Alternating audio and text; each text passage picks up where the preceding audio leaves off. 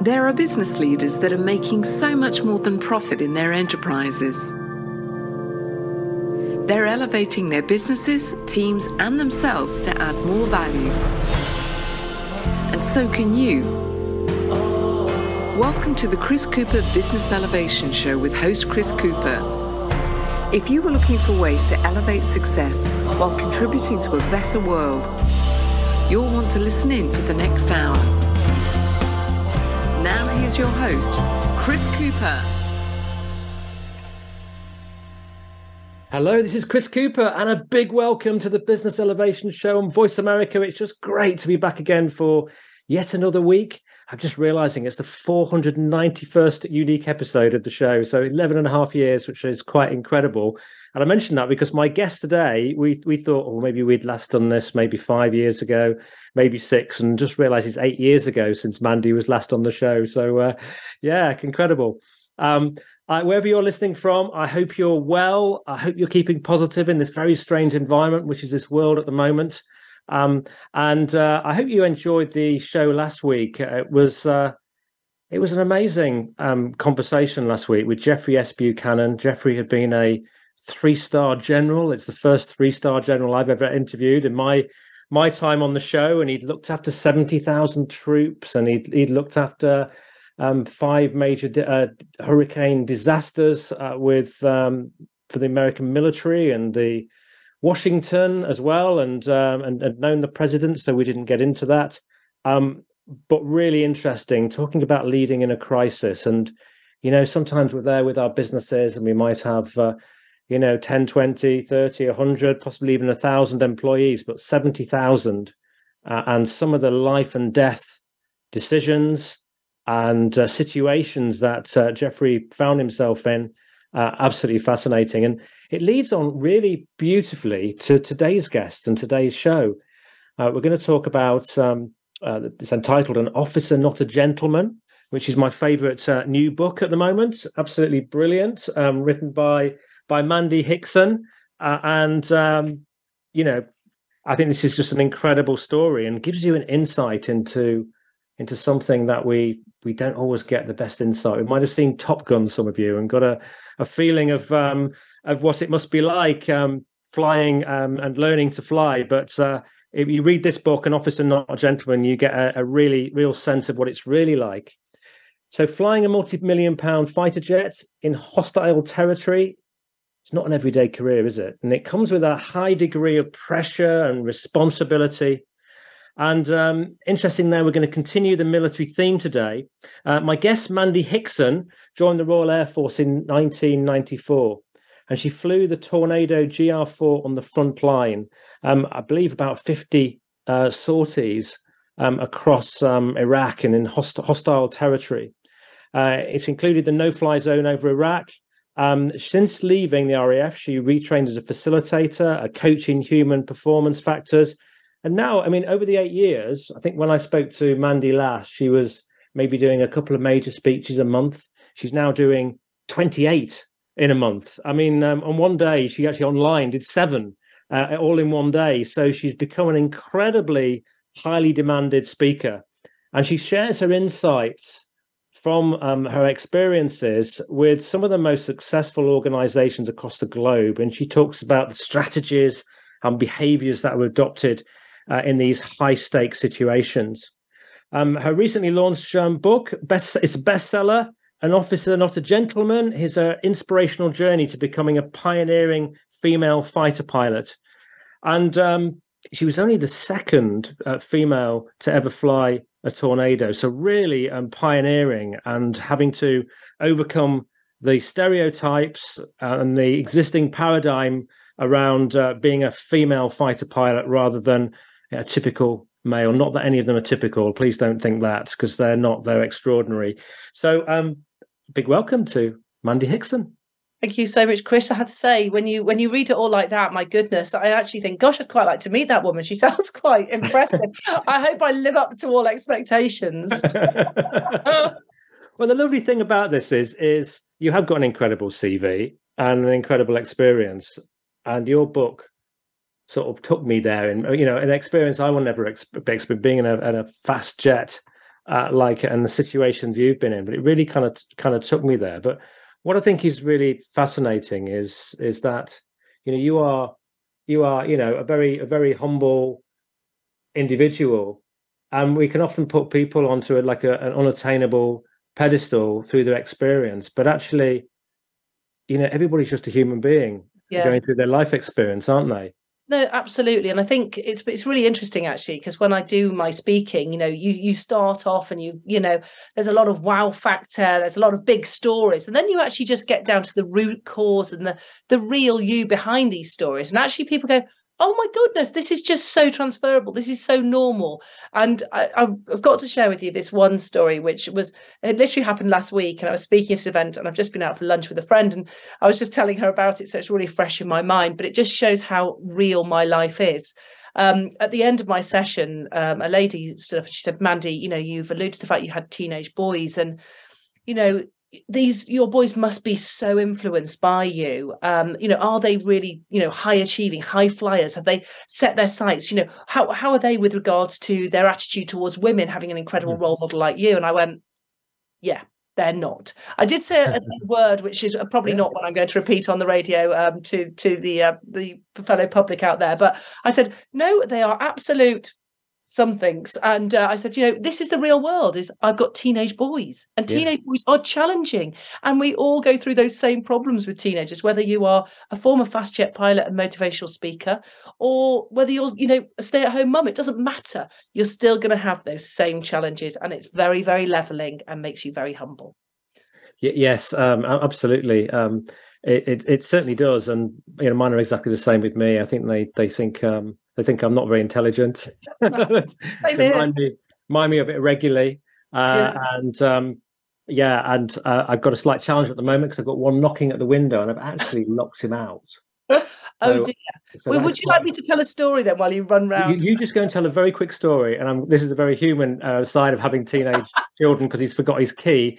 But you tell a little story, I will. Um, I can certainly do that. Yes, and absolutely. I'll be back in about thirty-five seconds, something like oh, that. My word, that is quick, isn't it? Yes, I have to say because it has been genuinely a pleasure to be able to go out to share my story. And you know what's really lovely as well is I hadn't really realised the impact it would have on so many different people at so many different levels. Uh, yesterday, I was speaking at a school, um, and the day before, it was primary school children. So we're talking what five to eleven year olds in the afternoon yesterday, I was speaking to 11 to 16 year olds. And then I happened to know some of the people's children, or I knew the, the adults, the parents of these children who were in the audience. And, um, you know, and actually, I had all these messages coming through saying, Oh my goodness, my daughter's just seen you at the school. She's really started thinking about her career. This has really spurred on to think a bit differently. And of course, I'm not there to encourage people to be fast jet pilots, but you are there to push them to think bigger you know yeah. have bigger dreams than than perhaps the normal yeah well well done I tell you a pro I, I, was, I was we won't was... tell you that Chris actually just literally ran out the room while Good. I was doing that. yes, it's never happened that before, but it has happened to me. I did lose. Um, I was being interviewed on a, a show with with actually quite a big live audience, all, all tweeting in as well, and um, her internet collapsed, and I found myself on my own for forty five minutes. So that's my uh, oh wow! and, and, did anyone notice that she had disappeared? well, they, I I was a bit confused, and they they people who were sending messages did kind of let me know, and uh, that there was just me there. And uh, I said, okay, well, let's just talk for 45 minutes. And I just well got done. And... that is impressive. And that's without any music breaks. yeah, I had to no, no breaks at all. So tell us what's been happening to you since our last interview in 2014? Gosh, well, I, when you said this to me, 2014, it's such a long time ago. And I think I left the Air Force in 2011. So I was really new onto the scene at that stage. I was still finding my feet. Um, and in those days, I was doing a lot of facilitated training work. So I was working with airlines. Um, I was going in and talking a lot of um, about health and safety, threat and error management. So I was sort of utilizing what was my real core skills in aviation and taking those into business.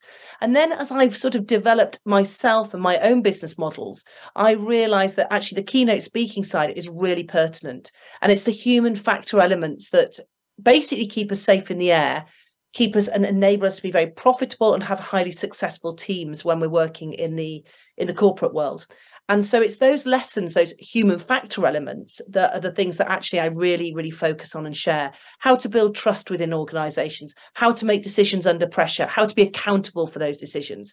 And the one thing that I would always come back to is, you know, people say, and how are you going to do that? And I say, through storytelling. And you and I know the power of the stories. You mm. can put as many facts and figures on a wall, and no one will be able to quote you any of them afterwards. But you tell a story, it will be rooted in people's brains, and they will be able to quote it back to you 10 years later. Yeah, absolutely. And there's some great, great stories in your book. Um, there's, there's, there's, a, lot in there, and some really um, eh, quite yeah, quite fascinating ones, and about um, you know about teams, etc. But just before we, we let's let's just give you a few minutes just to explain you know just tell us what inspired you to become a, fight, a fighter pilot in the in the first instance and just just quickly try and articulate the journey that you have to yeah. go on to be able to do something like that Sure. Um, so, I mean, you alluded to the fact we've all seen Top Gun. So, you know, p- people have that image as a fast, as a fast jet pilot, and they they they see that Tom Cruise, that Maverick situation. But what they don't see is the years and years of toil to get you to that point. So, my dream started at the age of thirteen as an air cadet. I joined an organisation that's organised by the Royal Air Force to encourage youngsters and give them an insight into that. And even if people don't join the military as a consequence of joining those air cadets or the army cadets, what they are getting there is some really wonderful experience outside of school, which can really build their character, you know, their leadership abilities, their decision making, all of those things. And you often find it's the people that perhaps struggle a little bit at school that don't fit in, they'll sometimes join that organization and they will massively build their own confidence. And that's what mm. it did for me, myself. Um, while I was there, I flew, and then I really had that sight. I set my sights then on becoming a fast jet pilot.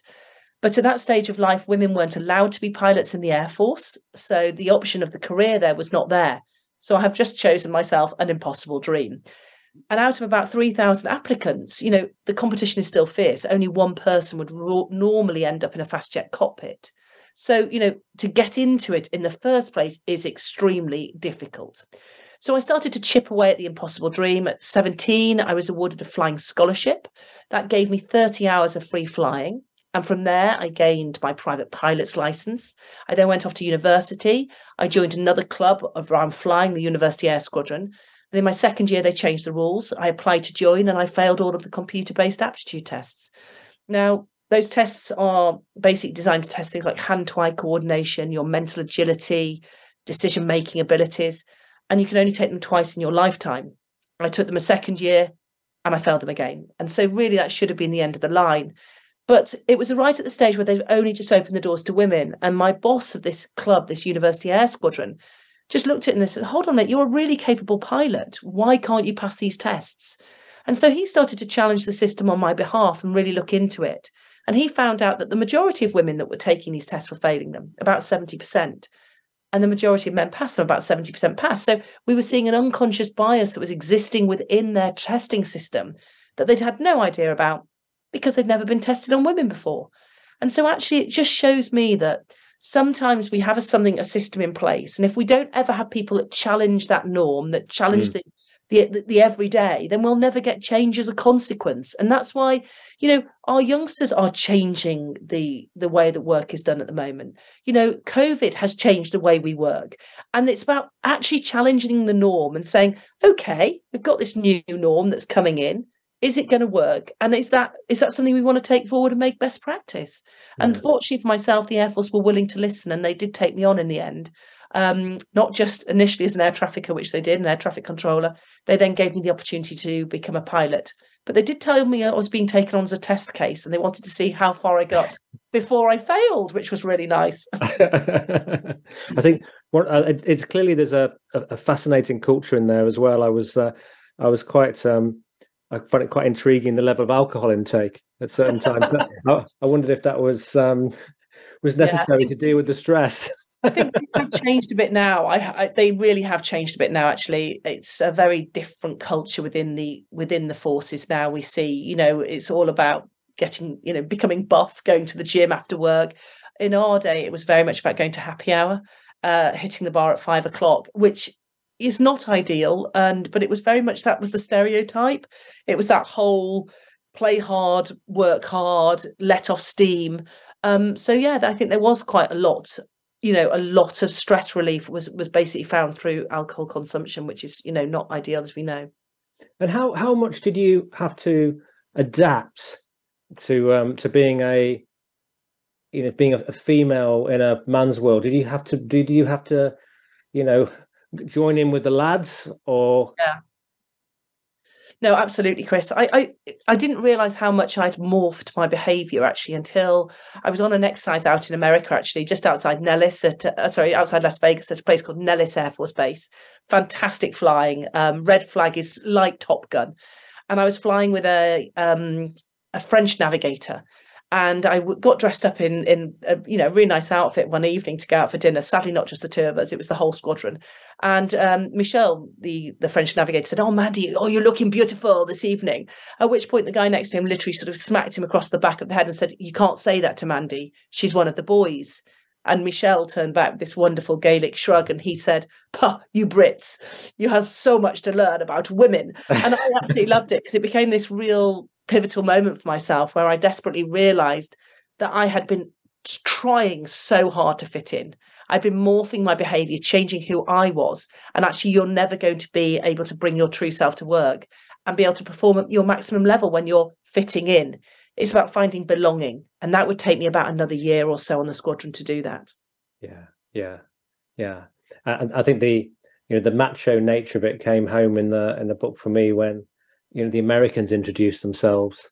Um, I don't know whether you can tell, tell, that, tell us tell that story, but that's uh, really amused me.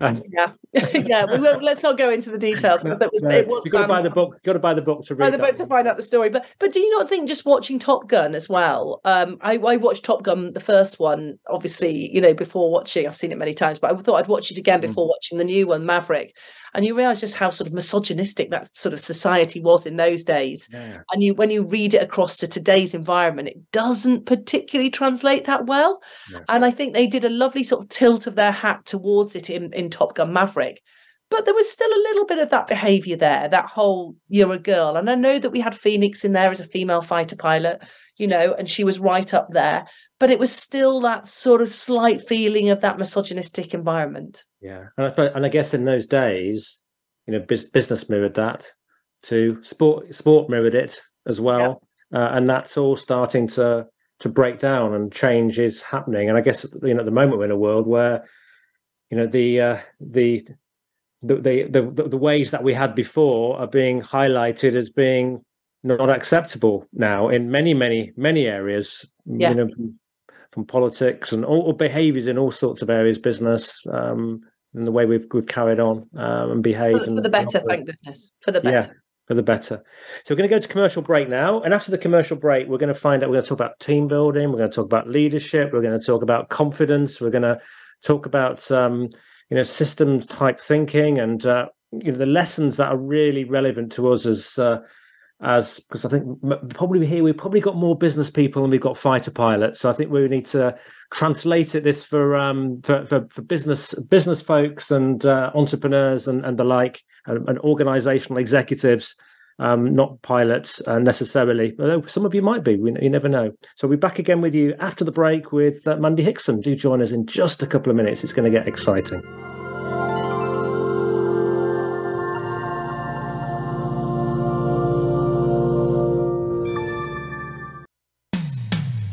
When it comes to business, you'll find the experts here.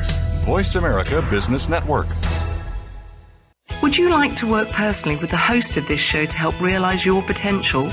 Chris Cooper supports business leaders and high potential individuals to achieve greater success in their businesses and careers.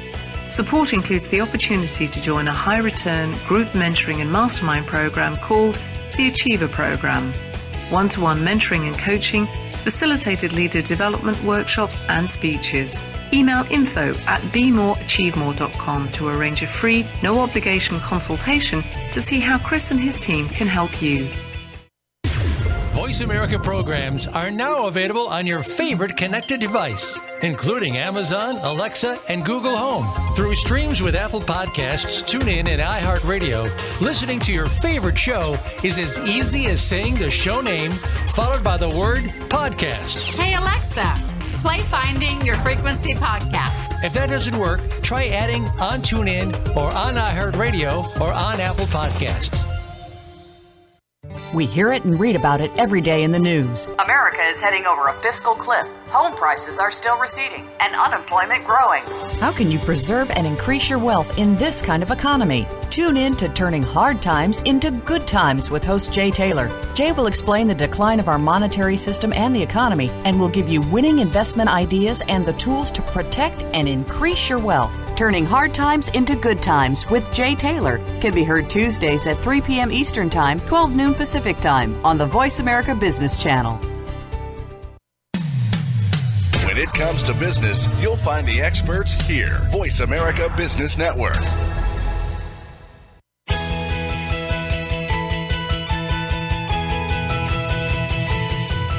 You are tuned into the Business Elevation Show with your host, Chris Cooper. If you have a question or comment about our show, please direct your emails to chris at chriscooper.co.uk. That's chris at chriscooper.co.uk. Now back to Chris Cooper.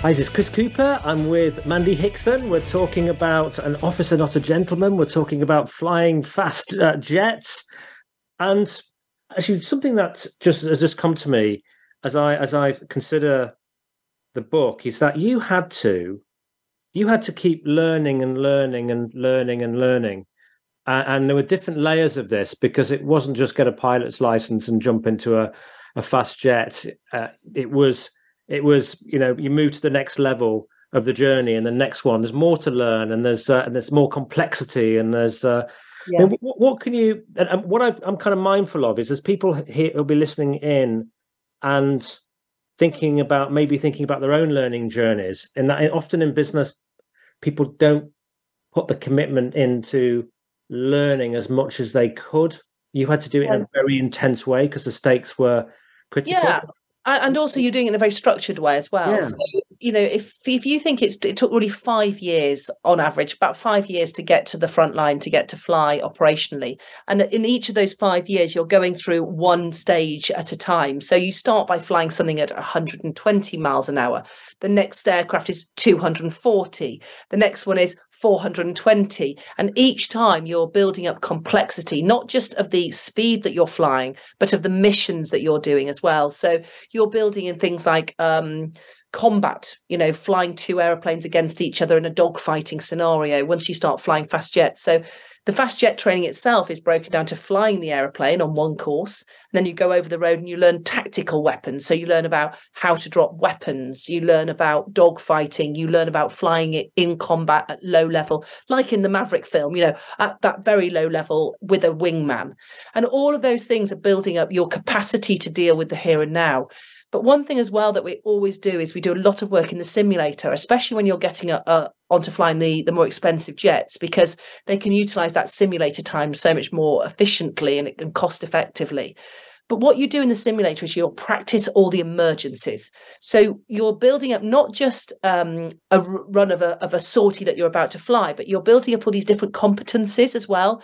Things like how do I communicate well? You're building up your decision making capability, um, your situational awareness. So when we say situational awareness, it's often this sort of strange phrase. People can describe it in different ways, but to me, it's always just seeing the bigger picture. And I think so often, you know, we can funnel in, we we tune in on certain things, especially in the business world as well. I want to put you in the context that you've got a big deadline coming up and you're so fixated on your task that you've got that tunnel vision.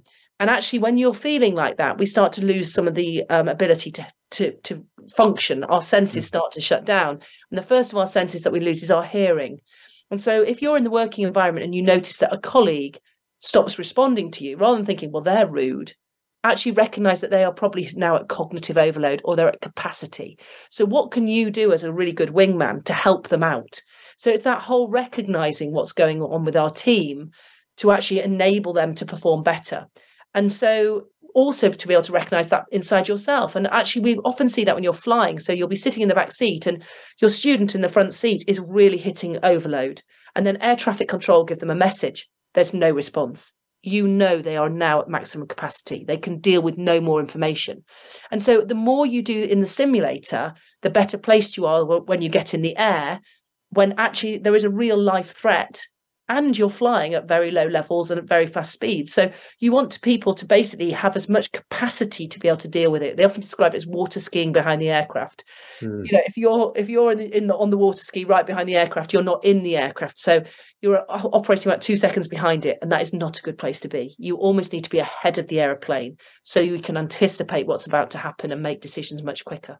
Mm. Yeah. Wow a, a lot to. I mean, the situation there kind of does the heavy lifting for you. You you have to act, but I think that's a really great point about overload and being being mindful about capacity. And what what I uh, experienced reading your book was, you know, you you yourself experiencing overload from time to time, and it impacting confidence. Yeah. Um, but you know, there's there's there's highs and lows of going on a, a journey like this, isn't there? Uh, quite yeah, there are. literally, and yeah, there are. I mean, I failed at many, many different hurdles throughout the entire entirety of my training. And one thing that really, you know, embedded and came home to me was when I was at the very final stages of fast jet training and I was just three trips away from graduating. So everything I've worked towards, I'm 24 years old since I first sat in that aircraft at the age of 13. So 11 years of my journey with many, many failings on the way. And I failed a flight. And in the back of my mind, I instantly went back to the default of you never passed those aptitude tests. Mm. So you're not good enough. And that imposter syndrome hit me. I started to spiral down. My confidence took a knock.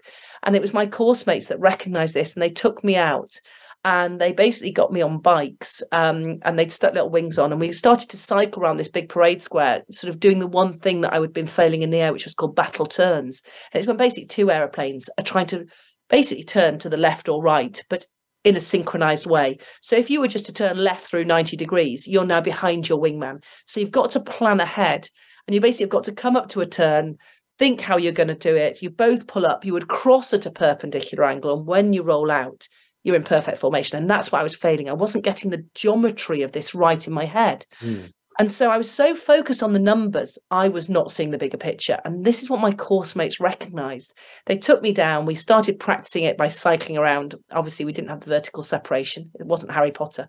Um, and suddenly everything fell into place. And I suddenly realized, oh my goodness, this is so easy. Why hadn't I been able to do it before? And it was because I'd been stuck in that rut.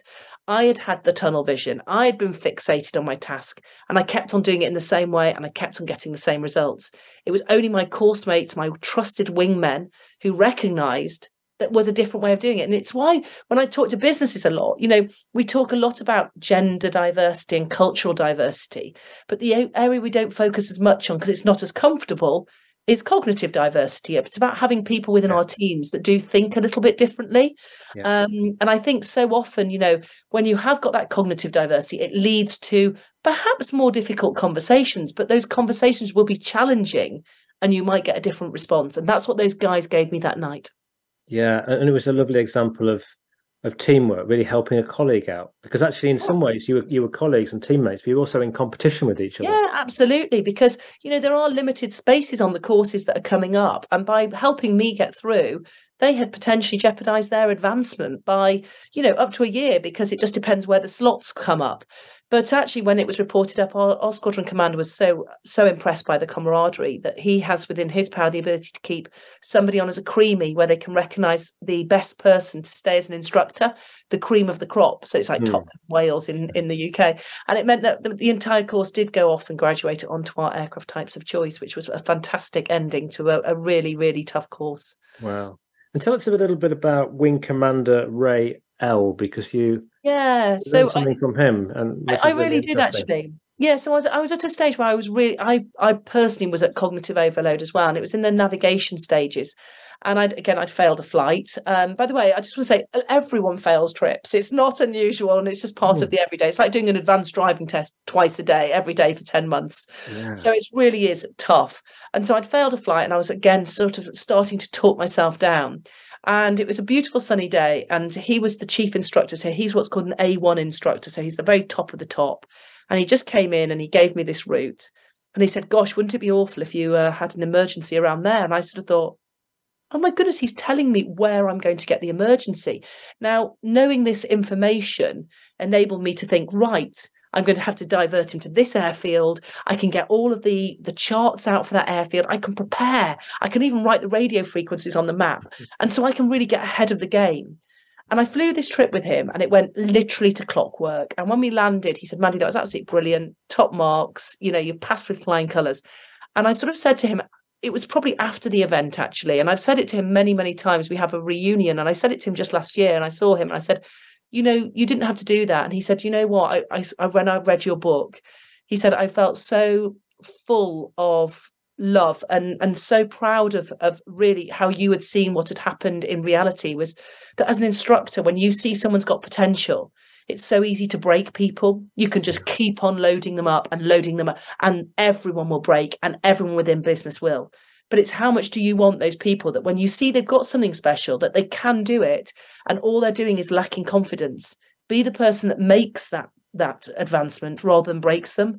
And that is your power as an instructor or as an examiner. It's your power as a colleague in the workplace or as a boss or as a leader.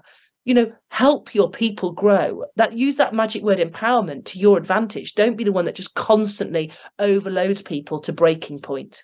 Yeah. Yeah beautiful. Lo- lovely story. And, and during your your journey uh, you you were i think it was when you were given your wings you were also given an award as an outstanding leader. From your experiences of of um of jet fast jets what um would you describe the, the qualities of a an outstanding leader to be? I think i think when you look at leadership it's about recognizing that leadership is not a title firstly leadership is action so we we demonstrate the most junior person within a business can demonstrate leadership skills.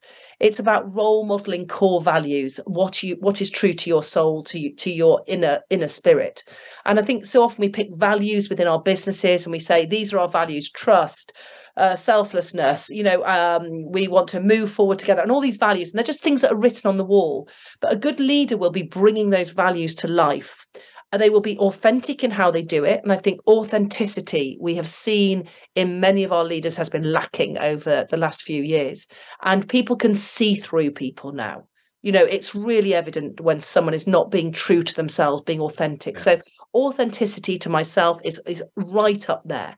I think having a power of communication is really important as well. So if you think what you're doing as a leader, you're often bringing people on a journey to achieve a goal that was not possible as individuals. Yeah. Often that journey will be tough, there will be challenges, and often it might be that people don't want to, to do that. Yeah. And so your ability as a leader is to basically motivate others to come on that journey. And so i think your communication your power your ability to to reach everyone at the right level for them is very very important as well. So you've got the, those key attributes personally for myself are authenticity um, it's about communication skills and it's about the ability to to motivate and inspire others around us.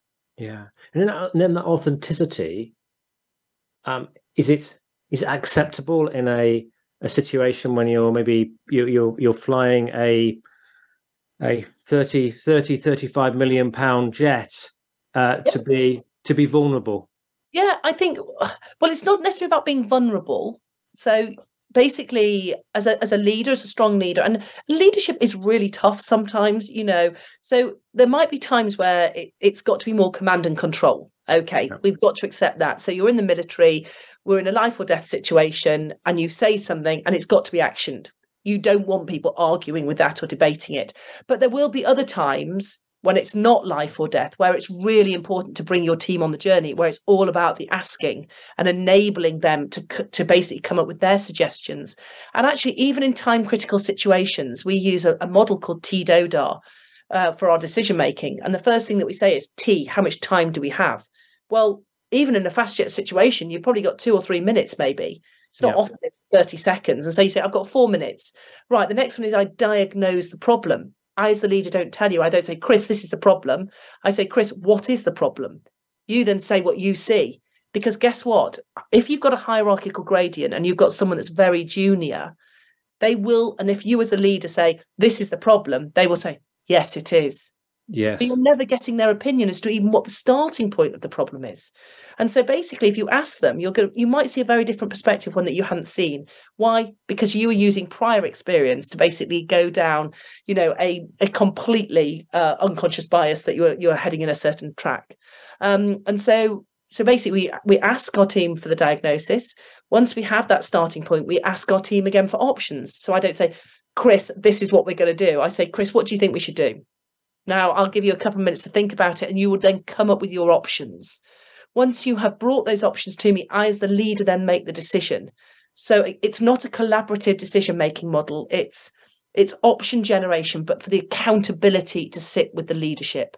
Yeah. They, I I make the I make the decision. Then I assign the tasks and I review it. So T DODAR assign and review and it's it's a really good way of doing it you, have probably heard of things like the Mm. OODA loop you know and it's a similar one to that it's basically saying our decision making is not linear it's a circular ongoing process that constantly needs, needs to be reviewed That's that's a really it's a really interesting conversation. This because you know the different leadership styles, and some leaders will be will will would diagnose, look for options, and decide. But however, some would uh, you know would spend an awful lot of time in the options and you know need some help from others to make the ultimate decision. And um, but in your scenario, when when time is often limited and uh, and decisions are so life and death, it actually is a leader you got prepared to be decisive ultimately. yeah you do and i think that accountability it's one thing that we're really, we're taught at a very early stage so in the military you're sent for as an officer you have nine months of leadership training. I can't think of any other career whereby you're taught how to be a leader before you're taught the tools of your trade. You Yeah, imagine you're going into banking and someone says right we're going to send you on a six month management course. You go really? Am i not going to learn how to become a banker first? I'm going to learn about finance and if i get good enough then i might get sent on a management course if i'm lucky. Yes, or you might make this awful assumption that just because you're good at banking and good at finance that you would make a good leader. You might not you Mhm. know and so it's a really interesting one isn't it? So the, the reason they do it 180 out is because right from the outset of people's careers they're wanting people to step up in leadership roles. And even as a junior team member on a course oh, sorry on a squadron you are given tasks constantly that will expand your own leadership capabilities yeah, yeah, Me- yes, and it makes me wonder. You know, actually, would, would you know, it would be helpful to introduce management and leadership to people young on young because, uh, you know, I'm- sure you're the same. You know, I find myself explaining to people who are in their 40s and 50s what's the difference between leadership, management, and coaching, for example. yeah And they, absolutely and they don't know.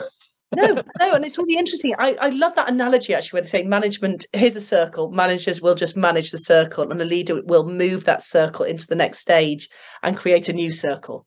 And mm. that's what it is, isn't it? It's about we can all manage a system. You can learn that through project management, through just, you know, following the rules almost. But a leader inspires change, I think. And that's where you start to see the difference between management and leadership.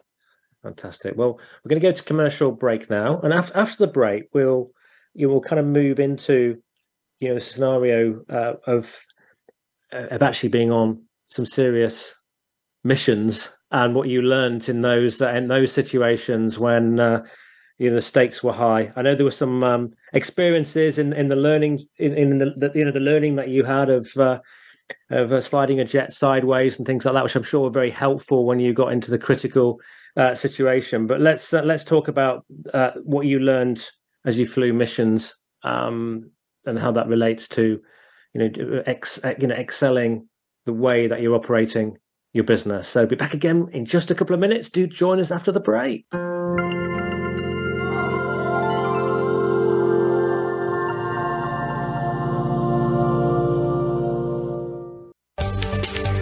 From the boardroom to you, Voice America Business Network. Would you like to work personally with the host of this show to help realize your potential? Chris Cooper supports business leaders and high potential individuals to achieve greater success in their businesses and careers.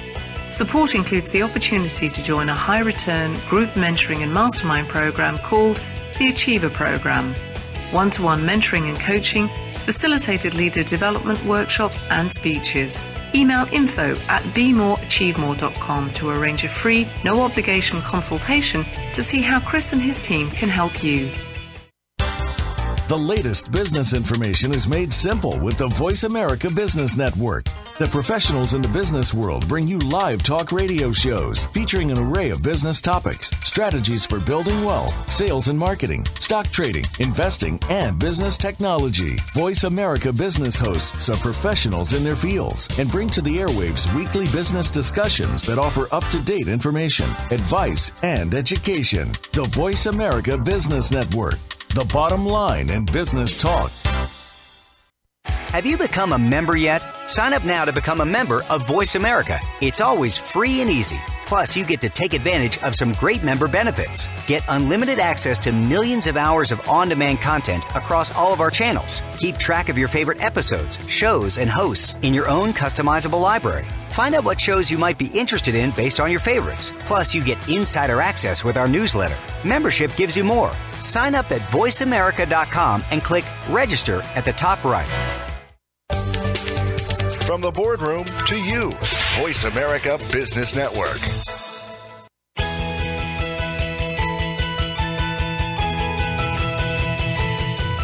You are tuned into the Business Elevation Show with your host, Chris Cooper.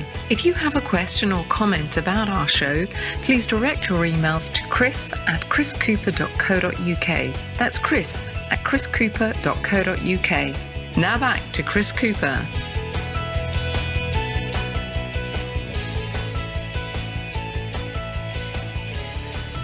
Hi, this is Chris Cooper. I'm with Mandy Hickson, and uh, welcome, welcome back. And uh, I just managed to meet one of Mandy's sons, I think, which was uh, re- which was really nice. Uh, hi there. oh no, I've just missed him. It's his 18th birthday yesterday. Oh, oh happy 18th birthday! Brilliant. it's just gone, yeah. Brilliant. And uh, Mandy met my met my um, labradoodle pup as well. Uh, just as the it's show all going was... on here, I tell oh, you, behind the scenes. 13 year old knocking at the window saying, "Let me in! I've, lo- I've forgotten my key." Uh, it's been uh, been been fun. Um, Good life. So t- tell us, tell us, Mandy. I, I, mean, the first thing I've just got to ask before we, we go into this sort of detail: what on earth is it like flying a fast jet? You know, from low altitude, high altitude, twisting, turning, dogfight. You know, what on earth is the, the the the feeling like? The sensation? How do you describe it? So I suppose it's completely exhilarating. I, I, sort of describe it as dancing in the sky sort of feel to it. You know, it's there's a freedom of, of, of flight that you don't get in any other environment because you're not restricted obviously in any of the axes you know there is literally up down left right you know. Um, but my my favorite environment definitely is always low level uh, and i love the rush of the the speed of the of the ground going past actually. And um, we used to do some fantastic flying in canada actually up in goose bay up in labrador uh, also Newfoundland, that sort of area. And um, oh my goodness, flying at low level in some areas up there, we can go down to 100 feet. Wow. So you're traveling at about 520 miles an hour at 100 feet. And I'll never forget, um, they basically you position at that stage the uh, radalt, the radio altimeter, which tells you literally it sends a ping out from the bottom of the airplane to say this is how high you are actually above the ground physically, rather than it being on a pressure setting. And so we were flying along, and I was I was basically judging it. And the altimeter, sorry, the radalt at that stage is really really erratic because it just can't pick up the ground that quickly and that low.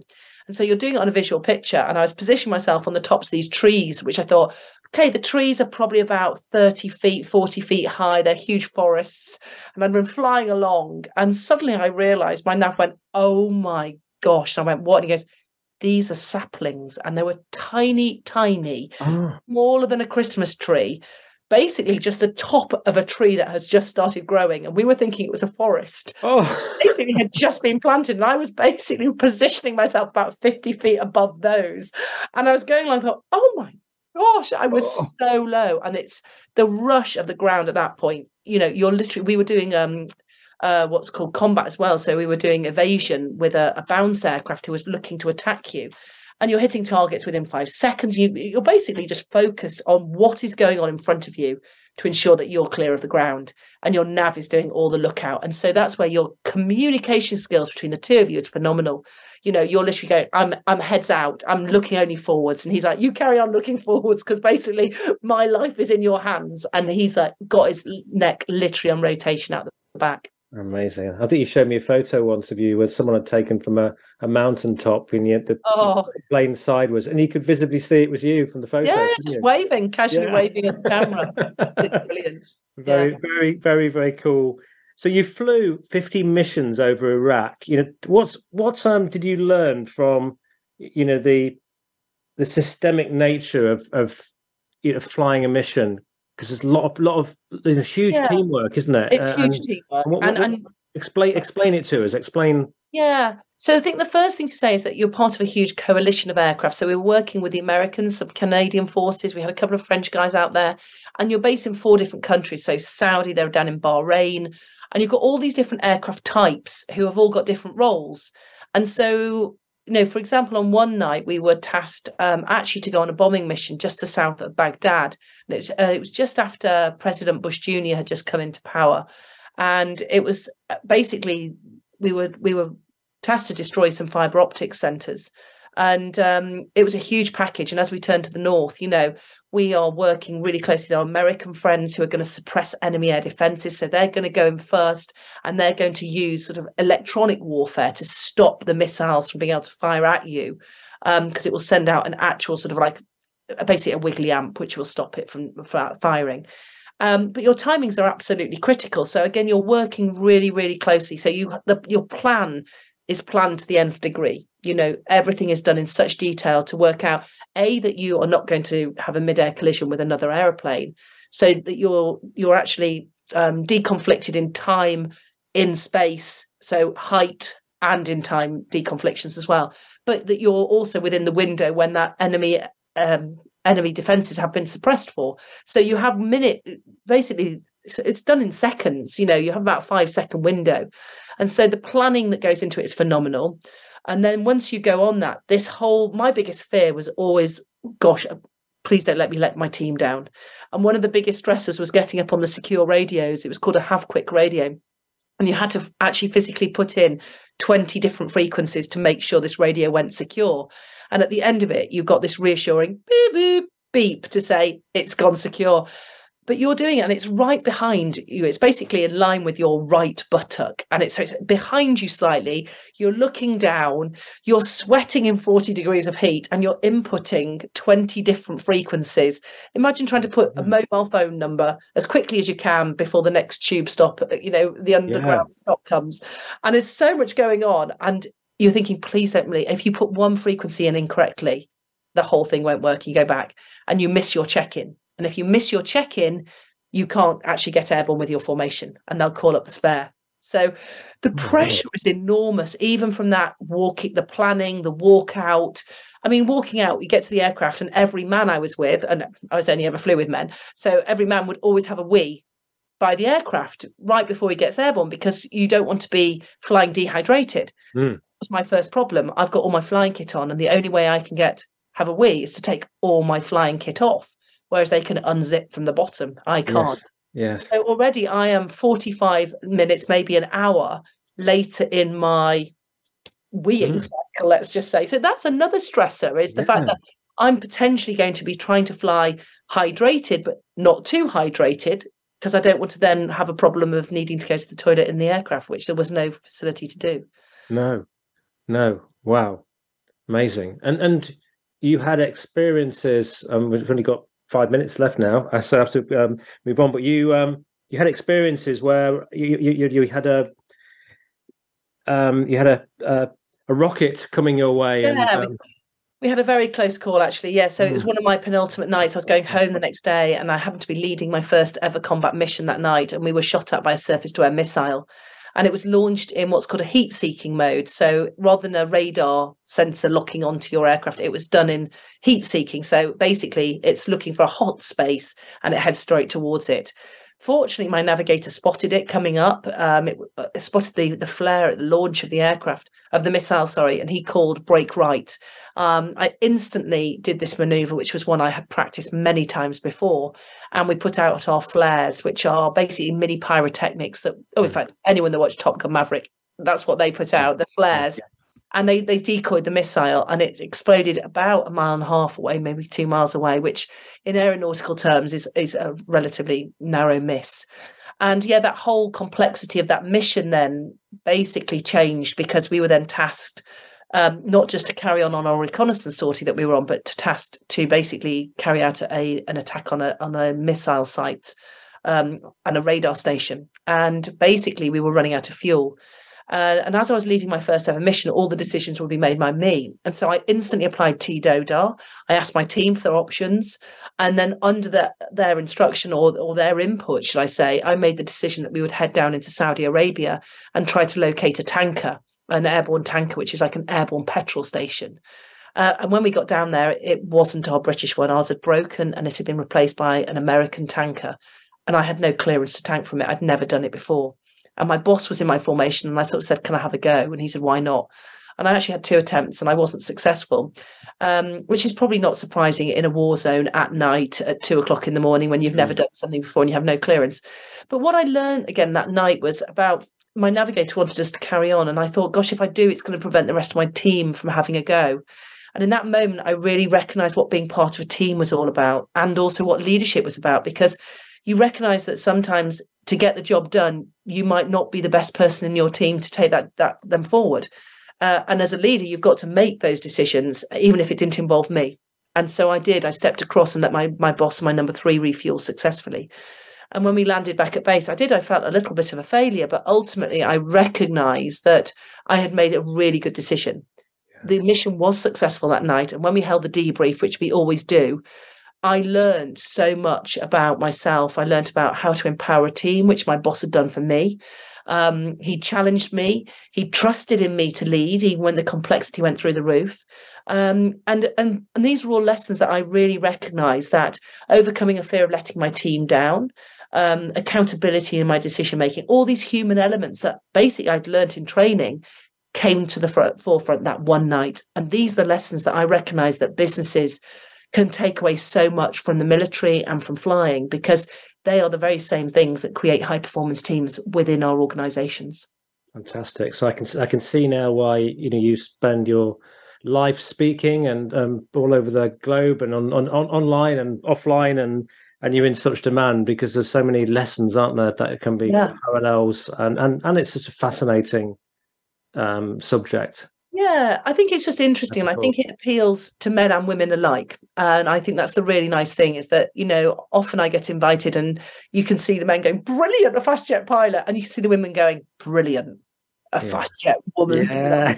So you really tick a lot of boxes, and I think having a really strong female um, speaker as well, you know, for a lot of businesses, really important. It's a really good message to be to be uh, putting out there as well. Definitely, and if you if you you want uh, Mandy at your next event, uh, website is is mandyhickson.com and then contact you through there. Yes, Mandy, and uh, and obviously you need to go and buy an officer, not a gentleman. Um, from uh, thank you for the plug, Chris.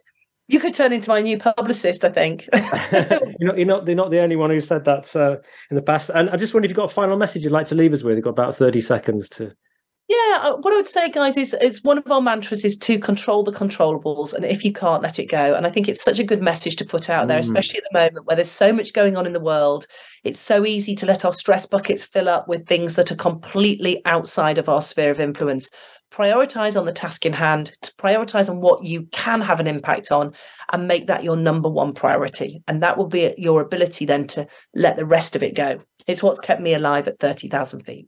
Well, I'm so I'm so pleased that you're alive to tell today to tell us the story. And, so am I. Uh, yeah, I'm, and I'm glad you didn't push your luck any more than 50. Um, but it's uh, yeah, it's been amazing to talk to you today. I've always love our conversations. Um, it's a great book. It's a great story. You're a, a tremendous uh, leader and ambassador and speaker, and yeah, just wish you well in everything that you do. Thanks um, so much, Chris. Such a pleasure to join you as always. Thank you. And, then, and, and finally, just on next week's show, we've got another exciting guest next week. We've got um, Sharon Jessup, and Sharon has just done a has been running for three months. She's run across 24 um, African game reserves for rhinos. Uh, she holds the world record for the most um, half consecutive half marathons for a female, 102. Uh, she's been a t- had her own TV show. She's an amazing, amazing woman, and uh, and she's had one heck of an adventure uh, this time. She's had a number of other adventures before, but uh, Uh, she tells me I do not know half of what's gone on on this story, and we're going to find out. She's about almost. I think she's probably got a day or two left to go. That's it on this journey, and she's going to join us next week from South Africa to talk about running for rhinos and with lots of inspirational thoughts and ideas. It's going to be great. So join us again next week. Any questions or comments? You know, come back to me. You're welcome to email me at chris at chriscooper.co.uk. If you, if you enjoyed the show, it's lovely to hear from you. Uh, and um, and yeah, check out an officer not a gentleman. All the very best.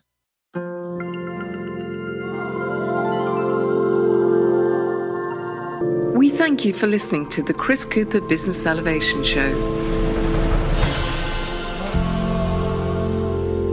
Please join your host, Chris Cooper, again next Friday at 8 a.m. US Pacific Time on the Voice America Business Channel. Be more, achieve more.